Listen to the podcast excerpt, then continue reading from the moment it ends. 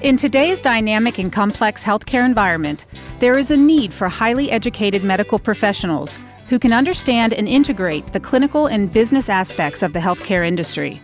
More and more, this need is being filled by physician assistants. You're listening to ReachMD XM160, the channel for medical professionals. Welcome to the Clinicians Roundtable. I'm PA Lisa DeAndre Linnell, your host, and with me today is James Scheulen. James is the Chief Administrative Officer for the Johns Hopkins Department of Emergency Medicine and President of Johns Hopkins Emergency Medical Services. And today we're discussing how physician assistants can pursue a career in healthcare business management. Hi, Jim. Welcome to ReachMD. Hi, Lisa. Thanks for having me. So, Jim, could you describe for us your current role at Johns Hopkins? Well, Lisa, I wear a number of hats at Hopkins. I guess my primary role is to be responsible for the overall operations of the Department of Emergency Medicine. Now, that means I work with our department chairman and am responsible for the research activity, our residency and educational programs, as well as the operation of the four emergency departments that are within the Johns Hopkins system. Within that, then, I'm responsible for the for both the hospital operations as well as the physician practice operations for those emergency departments. And you have a couple other hats too. Tell us about those.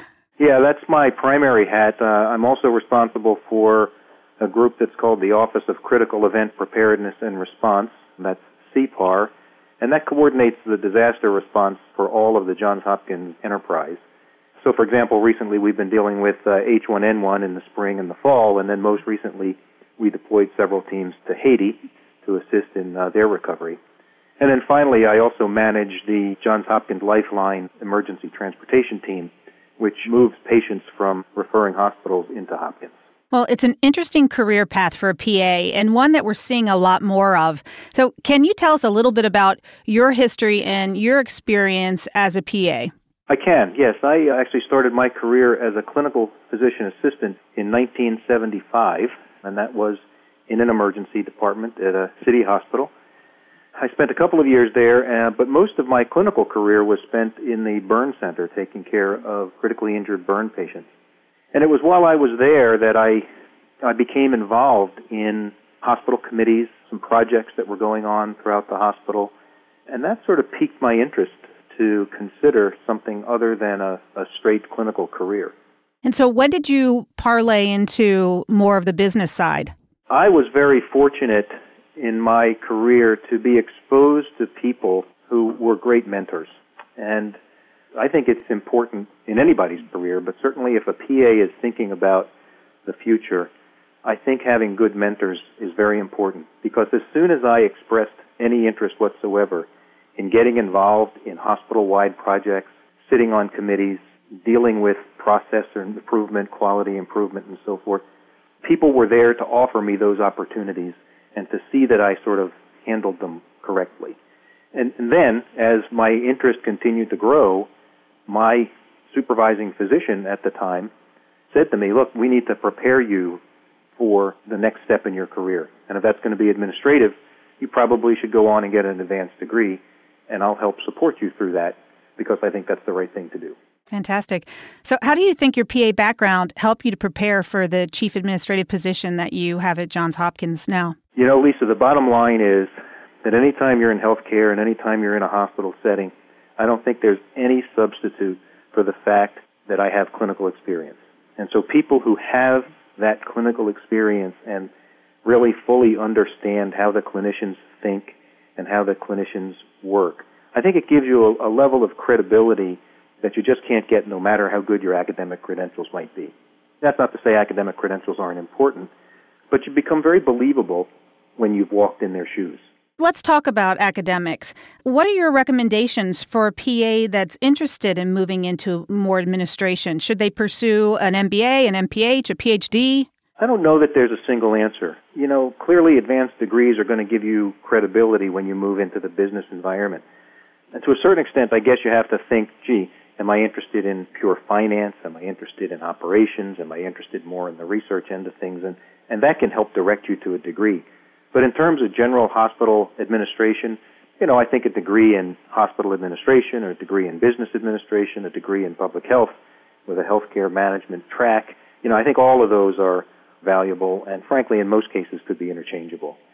But at this point in everybody's world, I think the master's degree is sort of the entry level degree into senior management. In your experience, have you seen an increase in PAs assuming senior leadership roles? I don't know that I've seen PAs be in extraordinarily senior positions, but I'm beginning to notice that PAs are being in positions other than straight clinical work. Why do you think that is? Actually, I think because the profession is beginning to mature.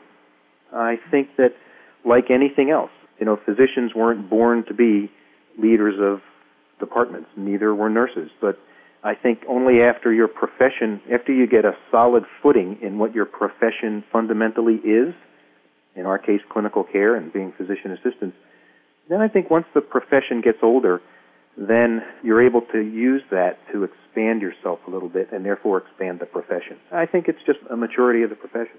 What skill sets or work experience uh, do you think are helpful for PAs to get under their belt before moving into one of these positions? That's a great question. Personally, I think there's no substitute for being deeply involved in your workplace. And I think so if you're working in a physician practice, you should learn how it works. And if there are performance improvement groups or committees, you should be part of it. If you're in a hospital, you should join hospital committees, whether it's on a standing committee or whether it's an ad hoc committee looking at a particular problem. I don't think there's any substitute for learning how things work, and that's how you do that. I don't think there's any substitute for learning how to communicate with other people to learn how groups work and how to manage group process and group dynamics. And I think you can learn all that through a book, but you can't learn it as well as if you just jump in and get involved. If you're just joining us, you're listening to the Clinicians Roundtable on ReachMD XM 160, the channel for medical professionals. I'm PA Lisa DeAndre Linnell, and I'm speaking with James Scheulen. James is the Chief Administrative Officer for the Johns Hopkins Department of Emergency Medicine and President of Johns Hopkins Emergency Medical Services. And we're talking about how PAs can pursue a career in healthcare business management. So, Jim, obviously you've had a lot of experience in the large hospital setting, and PAs are everywhere. They're in, you know, two practitioner practices all the way up to large hospitals. But hospitals present a different set of challenges for PAs, and sometimes the best person for the job isn't enough in a large, complex environment.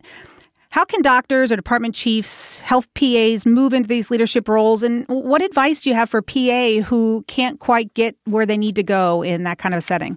Well, you know, as I said earlier, I think that it is important to find people who can help you grow and might be in positions to point you in the right direction.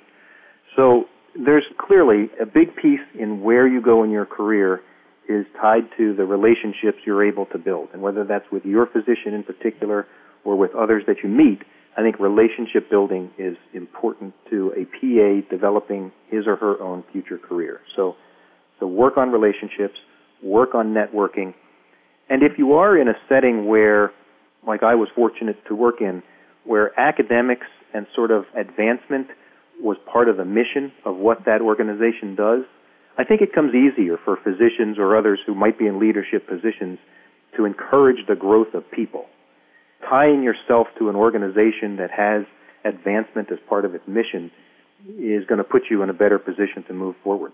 Well, let's talk about some of the other things that you do. I'd like to talk a little bit about the Johns Hopkins medical mission to Haiti. Can you tell us your involvement and how's that going? It's going very well. We're winding down our participation. It was a very interesting process, one that actually started quite a number of years ago when we helped to respond to Hurricane Katrina with a response team.